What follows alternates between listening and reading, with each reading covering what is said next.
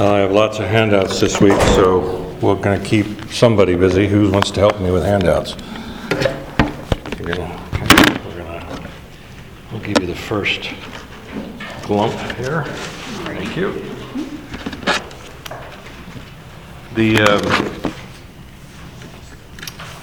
topic today is to do the other half, if we want to call it that, of Romans chapter 3, verses 21 to 31, because we stopped at verse 24 last week, spent an entire hour on those first three verses, four verses. Um, In the handout that you've received, we have today's text on the top. Then I attached a parallel of Galatians 3 and Romans 3 because Philip reminded me that they are basically hand in hand and glove type of texts. And uh, he had said that in his memorization, he's memorized both.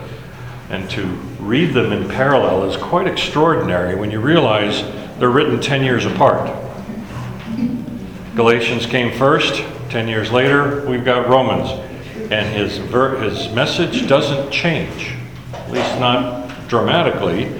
And you can see, even by virtue of this, the consistency of Scripture on some very heavy and detailed theological parts. As I like to do um, with our text, I'd like to read as a group. We'll read again what we read last week is verses 21 to 26 together, so we have an idea what we're all what we're all studying this morning. Starting with verse 21. But now the righteousness of God has been manifested apart from the law. Although the law and the prophets bear witness to it, the righteousness of God through faith in Jesus Christ for all who believe. For there is no distinction, for all have sinned and fall short of the glory of God, and are justified by His grace as a gift through the redemption that is in Jesus, whom God put forward as a propitiation by His blood to be received by faith. This was how to show God's righteousness, because in his divine forbearance he had passed over former sins. It was to show his righteousness at the present time, so that he might be just and the justifier of the one who has faith in Jesus. That's it. We'll stop there. What we did last week is we then looked at eight, is it eight? Yeah, eight major words that are found in these verses. And if we don't understand these words, we don't understand the text.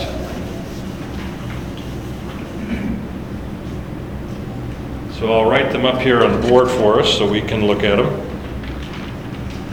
Kind of as a recap. Not everyone was here last week. Um, We have the word righteousness, justified, and each of these are used four times each in this passage. There's also the glory of God,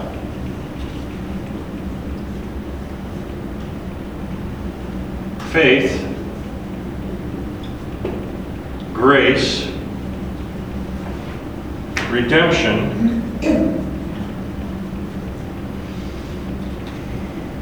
sin, and propitiation.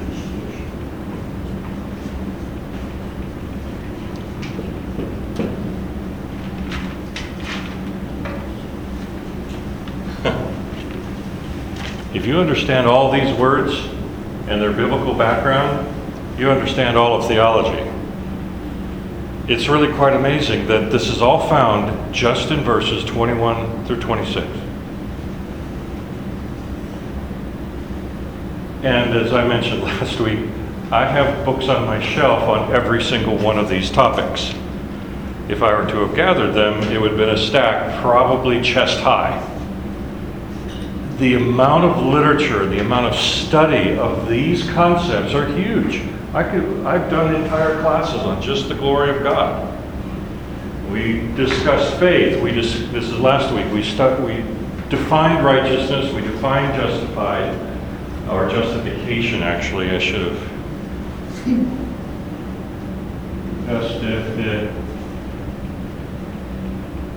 Justification. All right. So, what is righteousness? What is the word righteousness? Right standing with God, Um, that's more justified. justification. They're very similar. I mean, they're almost synonyms. Um, And even last week, we struggled with this because righteousness is an embodiment of being declared from, via justification, being declared right or not guilty. Justification is the act by which that declaration is made. All right, then we looked at faith. So what is faith?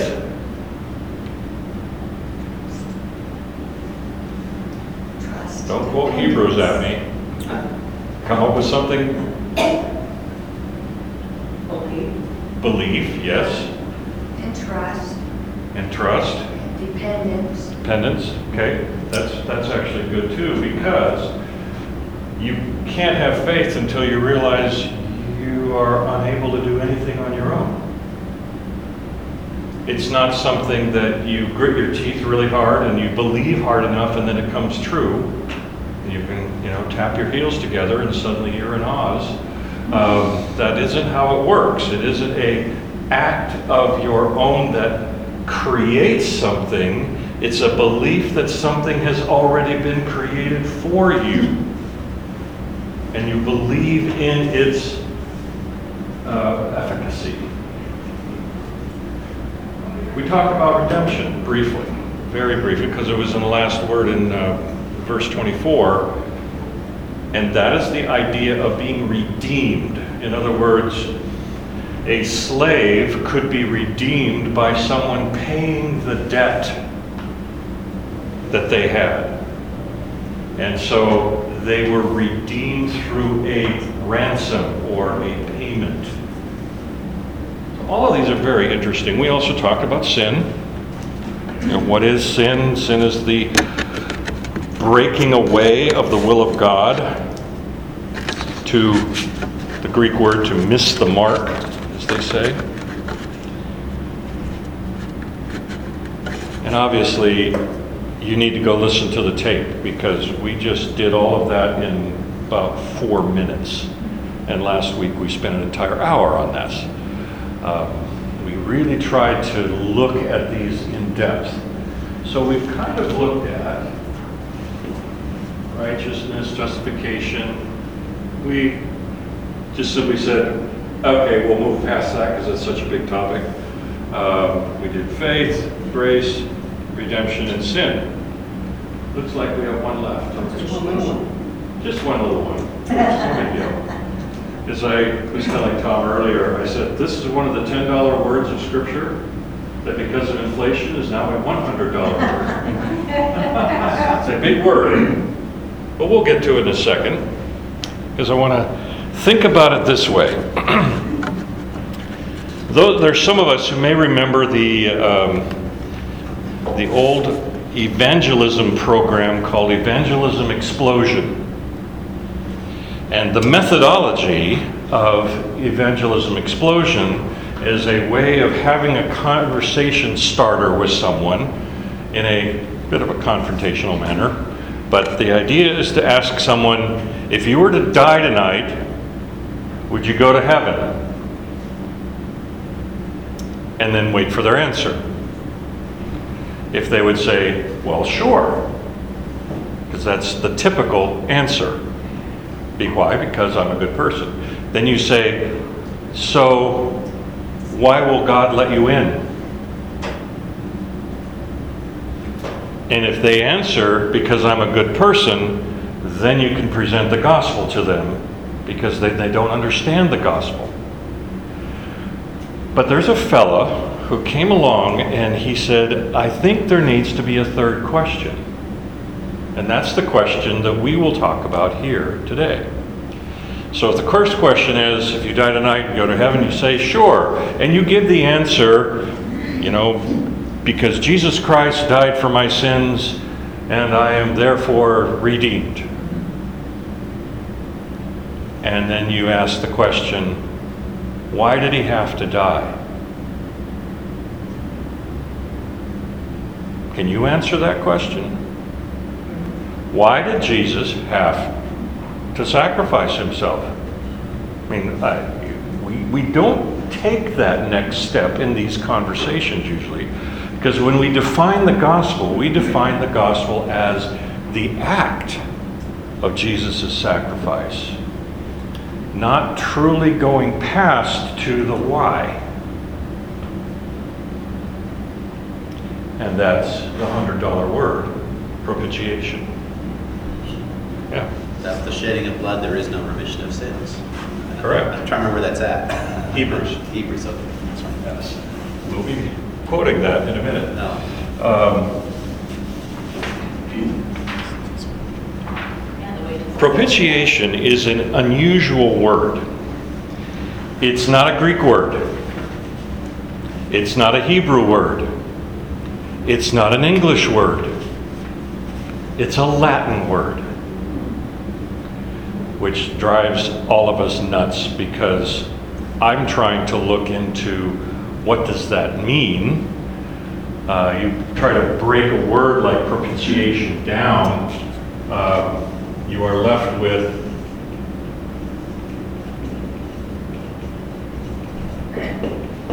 propitiation. I dare you to find a definition of pitiation anywhere. It doesn't exist.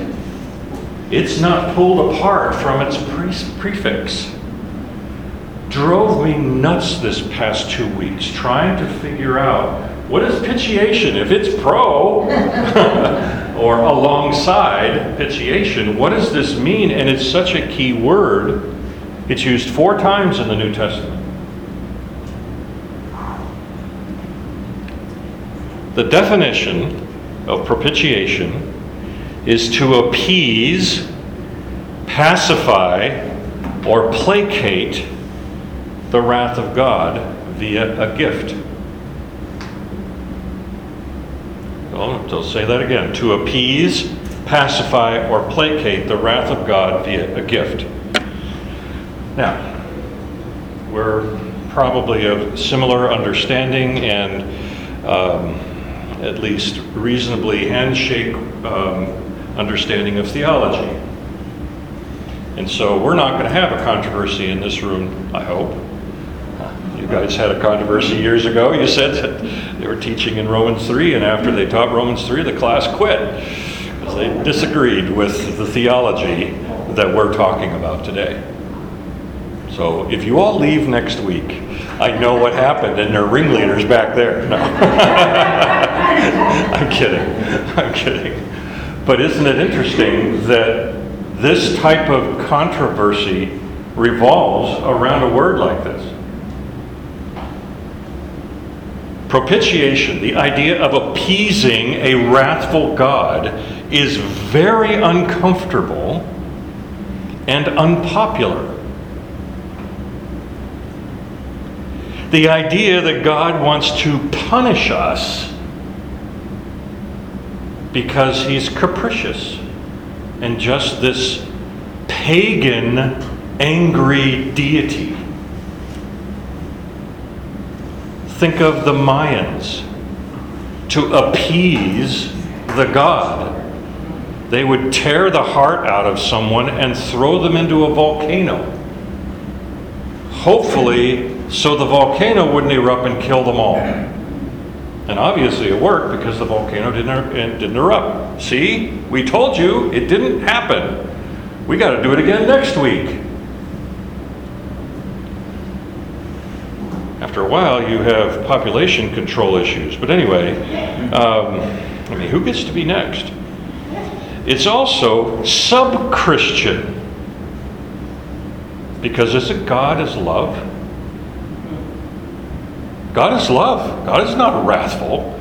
He's not out there going, gotcha, squeeze you until you destroy you, get rid of the bad person. We aren't comfortable with that. And you know this happens if you're in conversations with people and you start talking about punishment or hell or any type of the, what you're doing is wrong, then they'll say, well, who says? And that starts a whole other conversation. But the idea that God is wrathful is a problem. So much so, I have a handout. Okay. I have a handout. It's a new job for me. A new job for you this week. The idea of propitiation and a wrathful God was so much a problem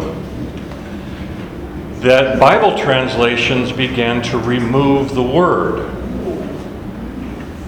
And I have a chart for you of five different modern translations showing how each one of them dealt with this particular word in their translation. I'll wait till everybody has it. And those of you who are online or on the, uh, on the video uh, can look it up when I um, post this class on the Inner Altar site later today. All these handouts I, I put back up on the thing. All right, so you see a chart. Five different translations. The ESV, which we use in our church, which I've been teaching from. Then you have the NIV. The NIV uses what phrase? Instead of propitiation, sacrifice of atonement. Now that's kind of a definition because they're trying to, the translation philosophy of the NIV is to try to make it as if you and I are talking. So a conversational style, a dynamic equivalence is the, tip, the technical term. Then you have the RSV. The RSV, when it first came out in its whole Bible form in 1952, has a different word than propitiation, as expiation. Just make it worse. Hmm? Just make it, take a hard word, just put another. Just put another prefix on it, like it, like that solves the problem. Now, what you may or may not know is that the ESV that we use is actually a revision of the RSV. So the old RSV that was around forever, the rights to that were purchased by a Bible society and revised it and fixed some of the problems. Then you have the NASB, New American Standard Bible, used propitiation, at least until the 1995 edition. There have been three revisions since then, which they changed it. Then the NLT. You may not know what the NLT is. That's the New Living Translation. It's an actual translation with the philosophy of the Living Bible behind it. Very conversational. And they use the phrase sacrifice for sin. Again, that's kind of a definition, but it's not, it doesn't carry the weight, at least in my opinion. So, right away, you can see that there's trouble in trying to deal with this $100 word. Now, why would the RSV change it from propitiation to expiation?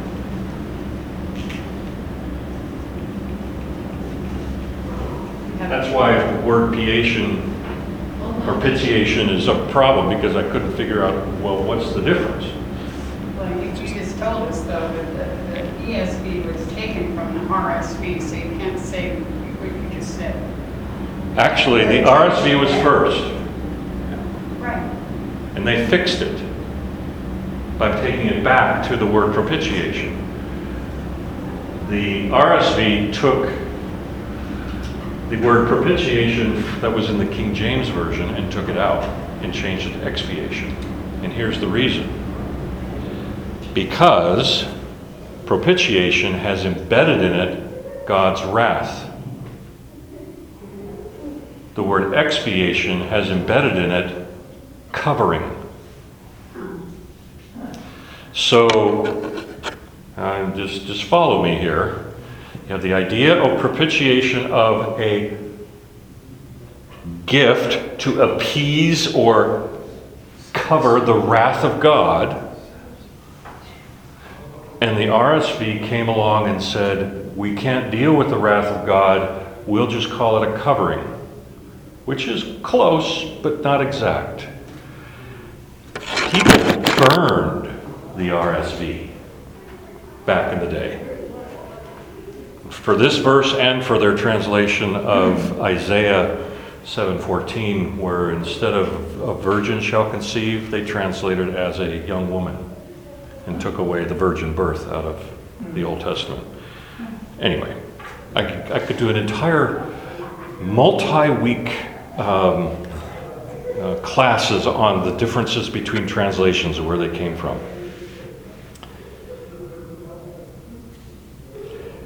One fellow who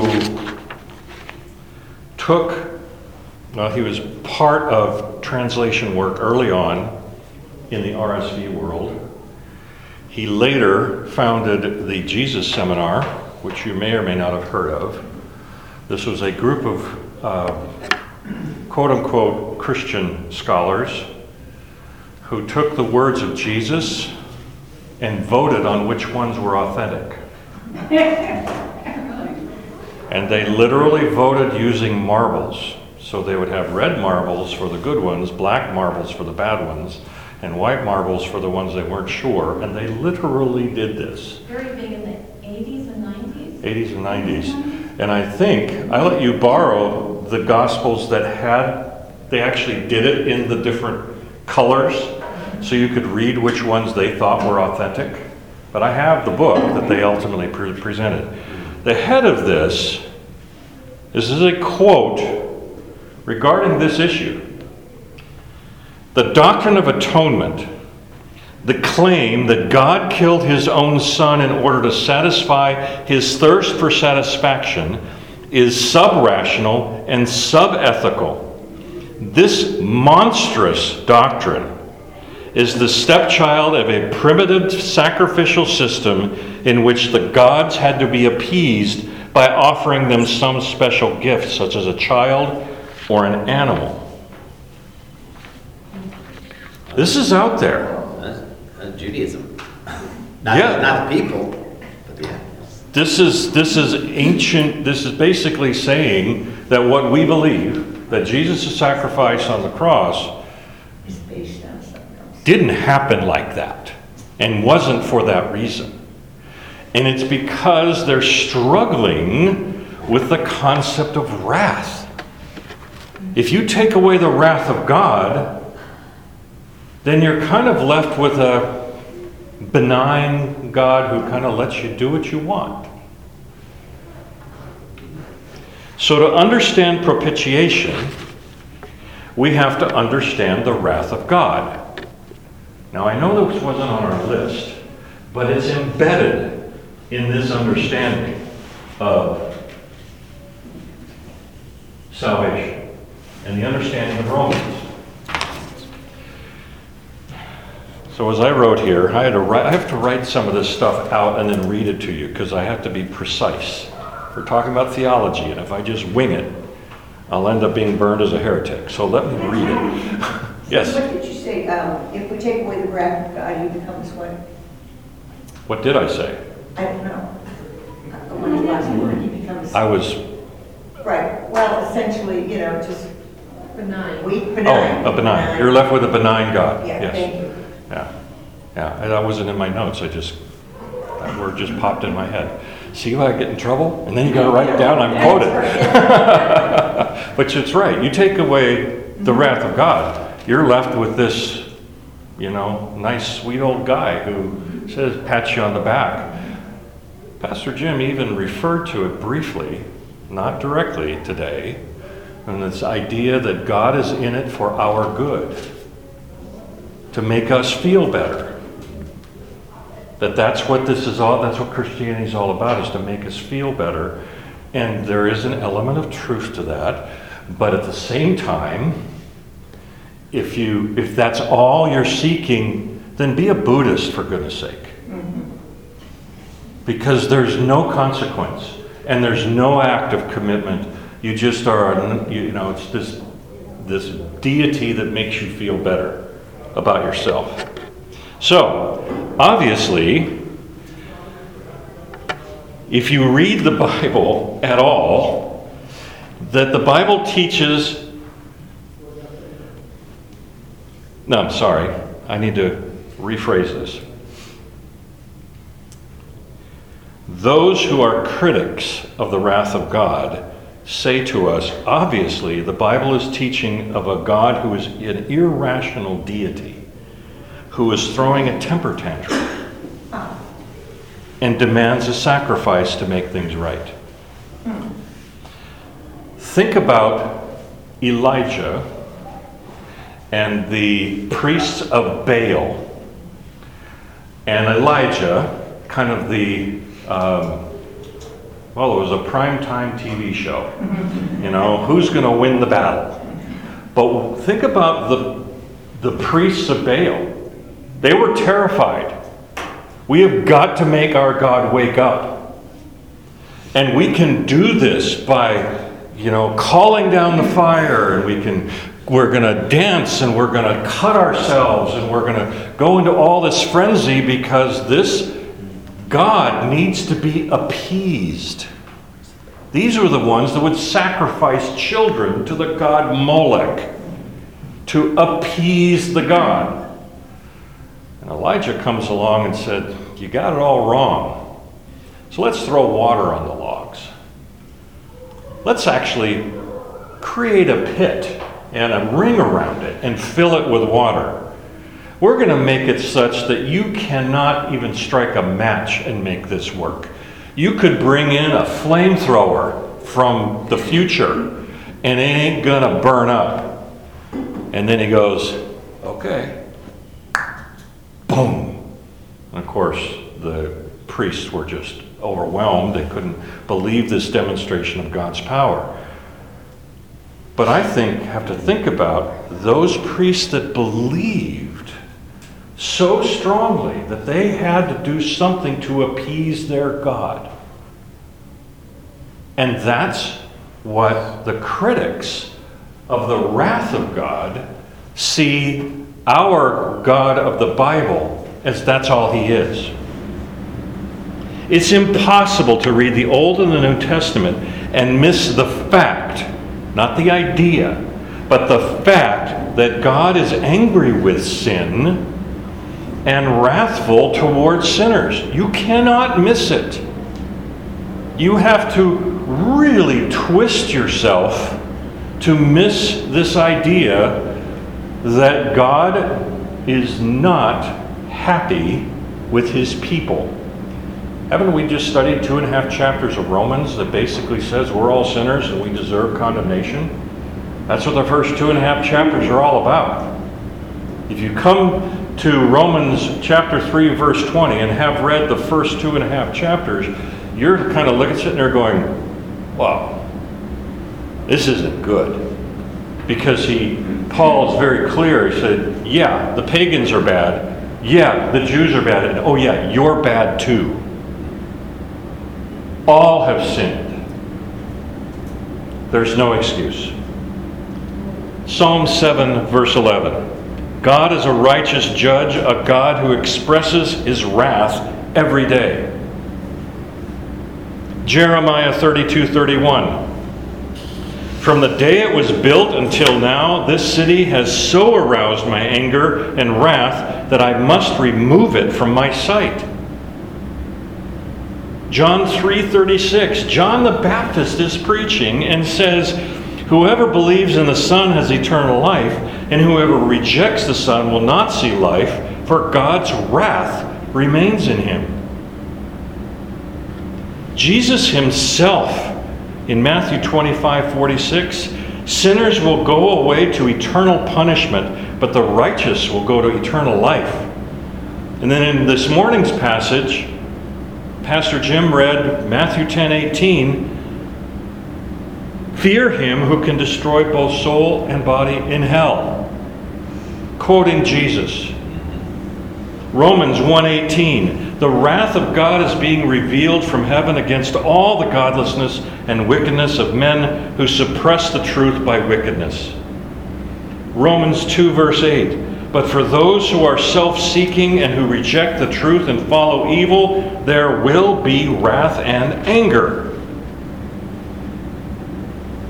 If someone says, I can't believe in a God of wrath, then you can't believe in a God of the Bible. It's very clear. But God is love. All the time.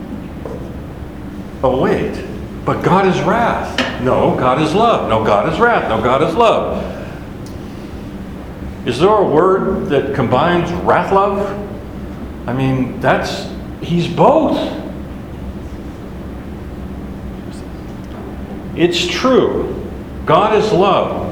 God is a, however, God is a spirit, undivided, singular, and uncompounded. He is one, capital O, one, without body, parts, or passions. And when we study his attributes, the various attributes of God, we study them individually because we cannot understand them collectively. It's too much. We have limitations in our understanding of the greatness and vastness of God. So we talk about his sovereignty, his immutability, his uh, all powerful, all knowing, um, wrathful, uh, oh, loving. Uh, so, do we get to pick and choose which ones we like? Is God a menu board at McDonald's? No.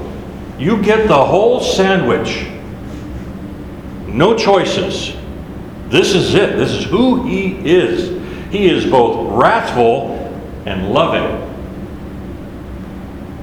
Going back to the analogy in, uh, to C.S. Lewis today, he's not a tame lion. And not a tame We lion. want a, we want a God who's powerful, but we want him to be. Yep. Don't, don't overlook these sins here, you know, or just my grandma, you know, something. you know, Yeah, yeah. Something that's not in his character. That I can't, that I can accept. If anyone says, I can't believe in a God who, Yeah. They're not understanding who God is, the totality of God.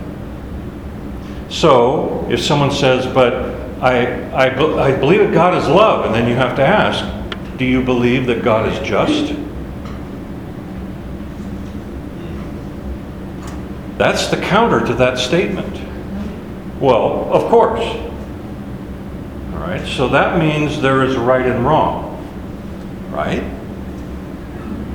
And then you kind of have to lead them into their inconsistency in the statement that God cannot be a God of wrath. He, he is not going to punish sinners. Here's one way to look at it Spurgeon said it this way God is as severely just as if he has no love. But he is also as intensely loving as if he has no justice. He's both. It's both and. And I'm going to quote from Terry Johnson. It's in this magazine. The, the July issue. It came last week, and I started reading, going, "Holy smoke! This is for my class. I love it." It's called "The Banner of Sovereign Grace Truth." I'd never heard of this magazine before, uh, but I came across it this year. It's the official publication of the Heritage Reform Congregations. Okay, some really good writing in here. Terry Johnson writes this. if God were to wink at sin, if, we, if he were to ignore evil, if he were to tolerate injustice, if he were to leave the innocent at the mercy of the ungodly, unrescued, unavenged, unvindicated, and eternally undistinguished from the wicked, sharing the same space, the same destiny, same reward, and the same punishment, then God would not be good or kind or righteous or just. If God is good, because that's another question you say, do you believe God is good? Right? If God is good, then there is consequence for evil or wrong or sin.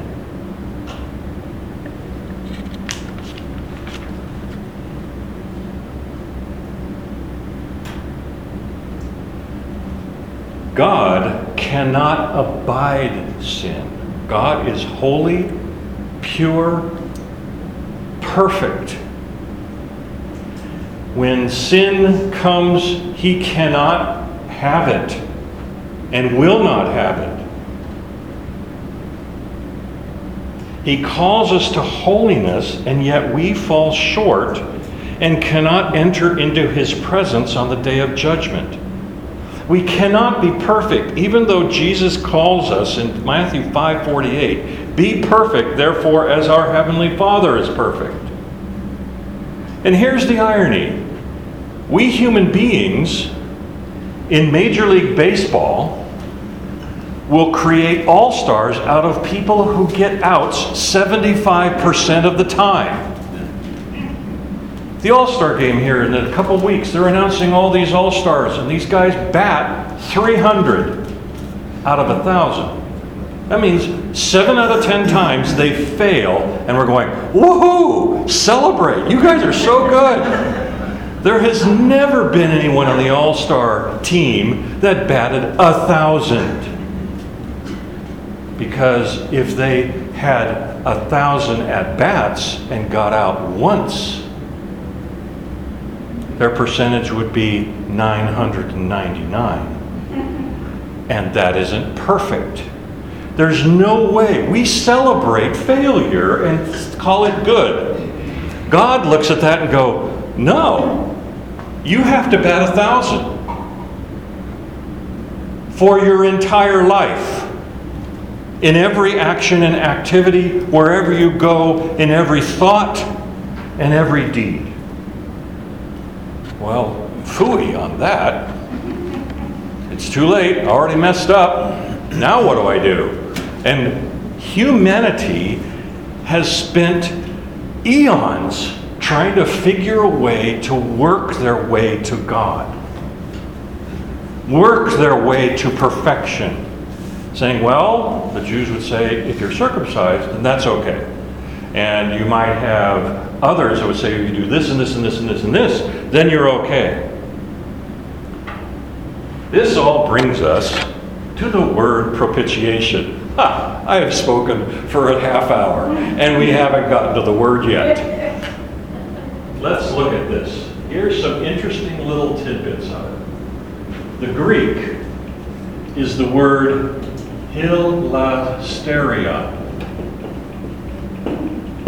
There is no English equivalent to the word hilasterion, which is why it's been so difficult to translate. That's why they use a Latin word, the best they could get close to it. Now remember, in the Old Testament, they translated the Hebrew into Greek. They used the word hilasterion in the Old Testament 16 times. So in the Septuagint, that's what LXX stands for, meaning the 70 Jewish scholars who translated the Hebrew Bible into Greek. They used hilasterion 16 times. And in every instance in the Old Testament, this word is rendered in our Bibles as mercy seat.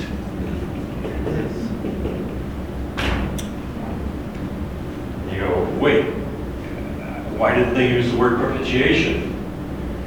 Because they were translating a Hebrew word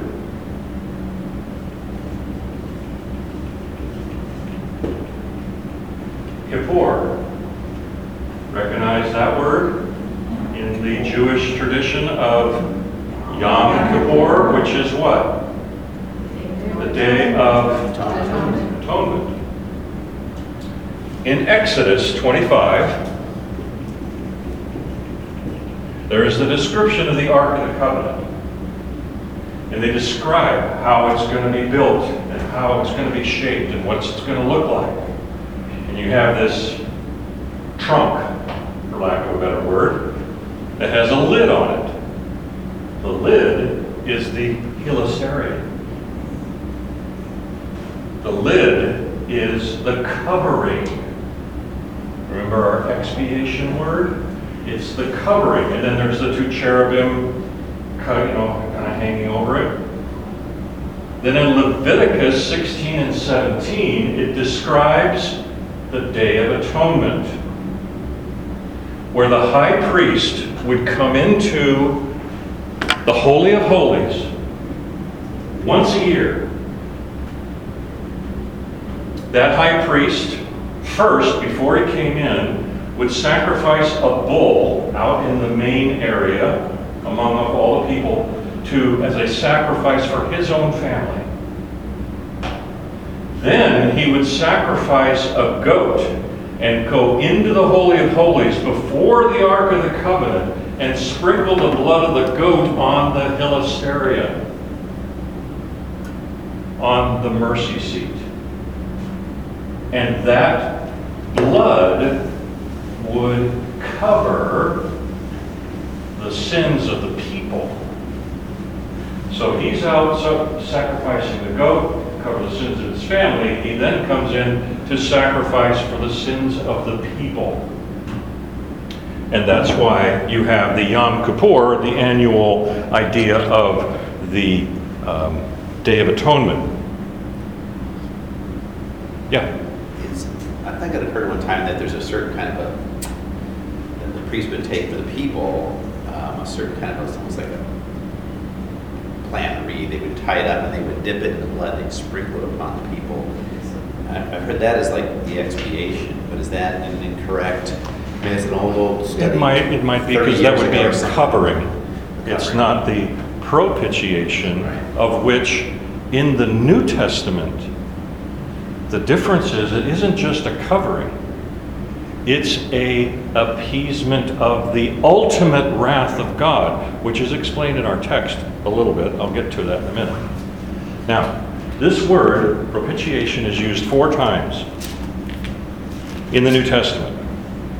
Actually, five times. Sorry, four. Romans 3:25, Hebrews 2:17, 1 John 2:2, and 1 John 4:10. There is another time it's used, which is really interesting. I'm gonna, I've read an entire sermon on this.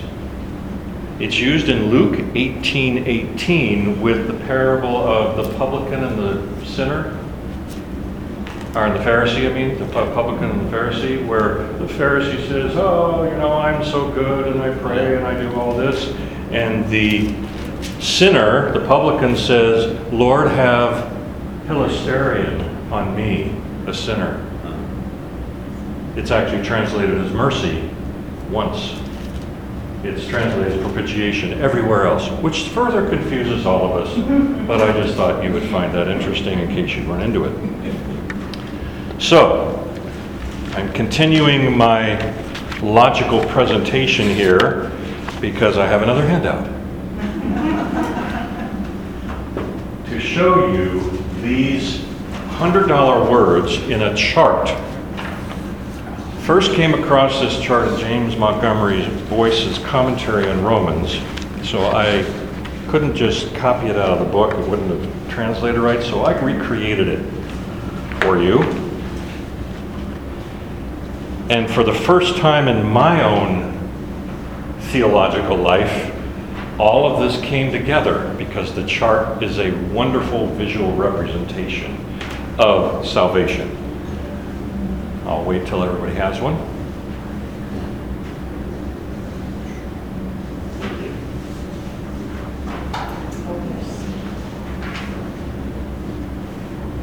I know this is a lot to take in. This is, this is, we, this could be a dive into doctrine class on Wednesday nights. I mean, seriously, to talk about the idea of propitiation. It's seemingly a simple word, but it's so full. Now look at this chart. Bottom left-hand corner starts with Jesus Christ. His act on the cross is a propitiation to the Father. A, well, you want to call it a covering? Okay. But you can also call it a, an appeasement. It is a solution to the problem of sin. Then God the Father justifies us based on that act. It's not something we've done. We're not on the left side of this triangle. We're not there.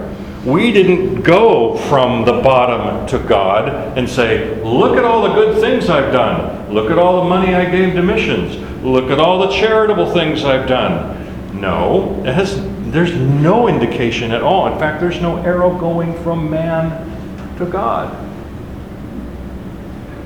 Jesus does the propitiation Therefore, God justifies, makes us righteous in His eyes because He sees Jesus' sacrifice. The bottom of the line is the redemption that Jesus does for us. It's the ransom for our sin.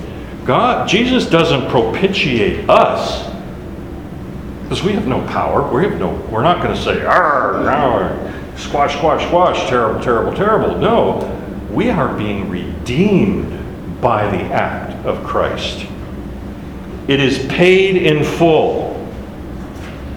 When Christ was on the cross, at the very last, he says, Tetelestai. It is finished. It is complete. It is over. Everything has been completed here. Hebrews 10:4 says it's impossible for the blood of bulls and goats to take away sin. Then in Hebrews 10:12, Christ offered for all time a single sacrifice for sins.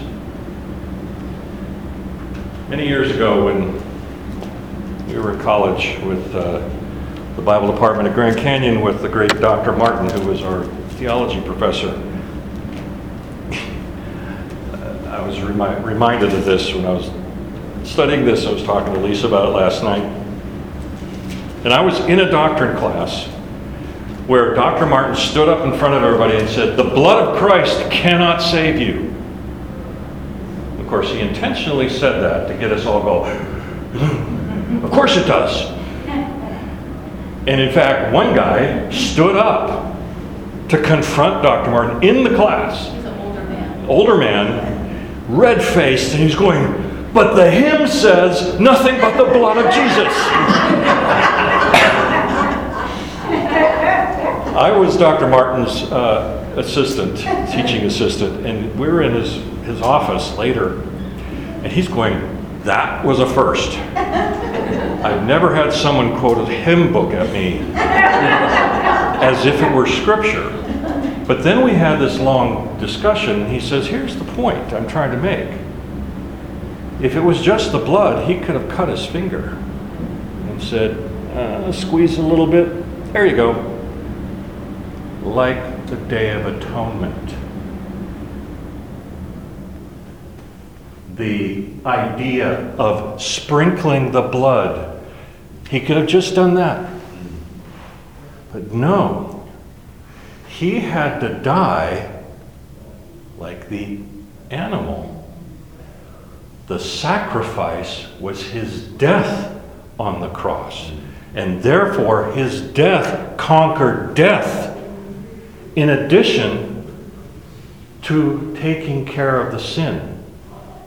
The only way you can take care of the sin is through death, because the wages of sin is death. Exactly. And also going to the mercy seat, because I don't know if you were going to go back, but, so as Jesus being that propitiation, the full, his full death, the cherubim on the either side, I just love that thing, I was like 20 years ago, I can't remember where I read it. You open the tomb, there's two angels sitting, Ah. each on the side of where Jesus lay. And it's an exact image of the mercy seat. And that was a propitiation, that, that Yeah, same symbol, very, symbolism. Very, the symbolism is so powerful. And we miss this because we went across the word and go, I don't know what that word is, and we just keep reading. But realize how foundational this idea is. It, it brings it all together.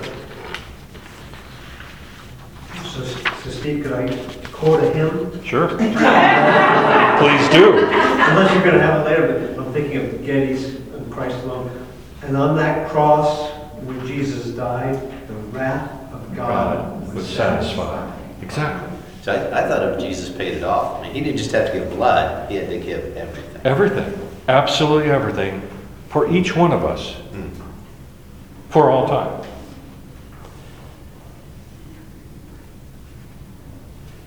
The verses read, let's see.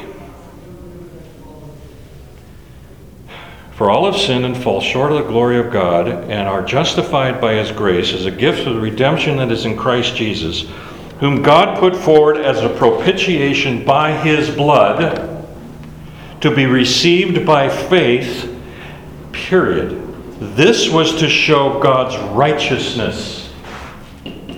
His righteousness because his divine forbearance, his patience, had passed over all the former sins.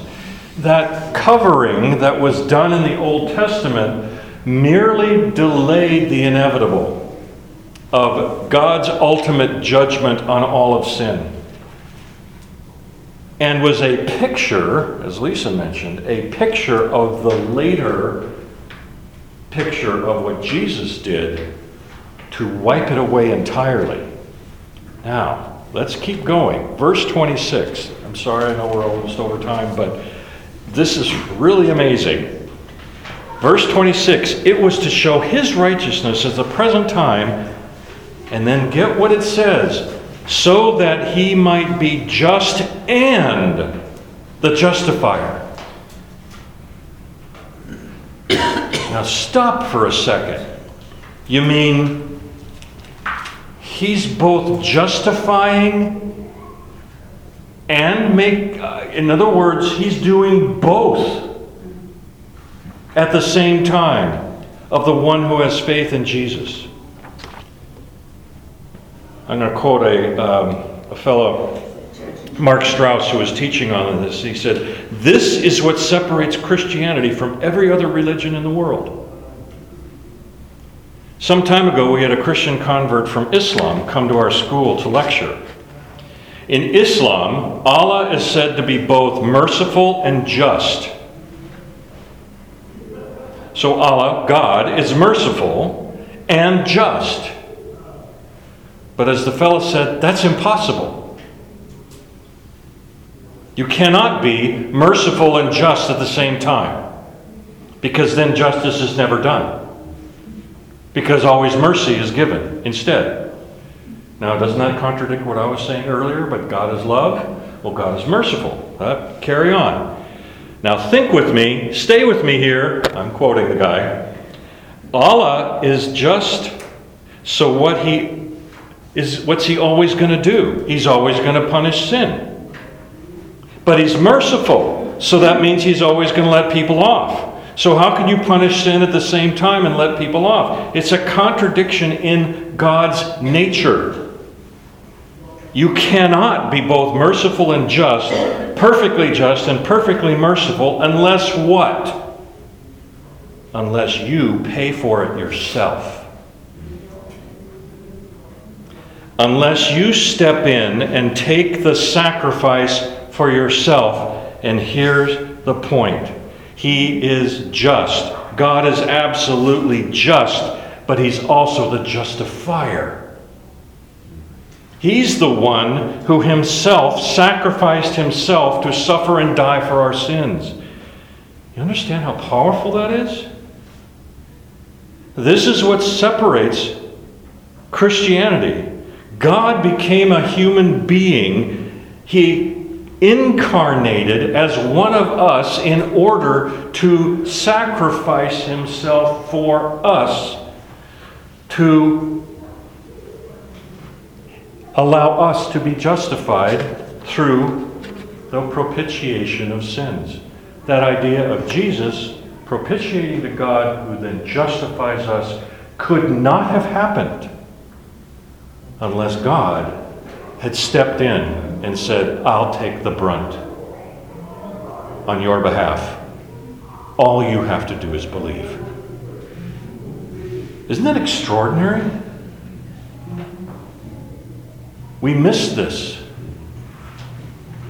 We take the evangelism explosion. Will you go to heaven? Sure. Why?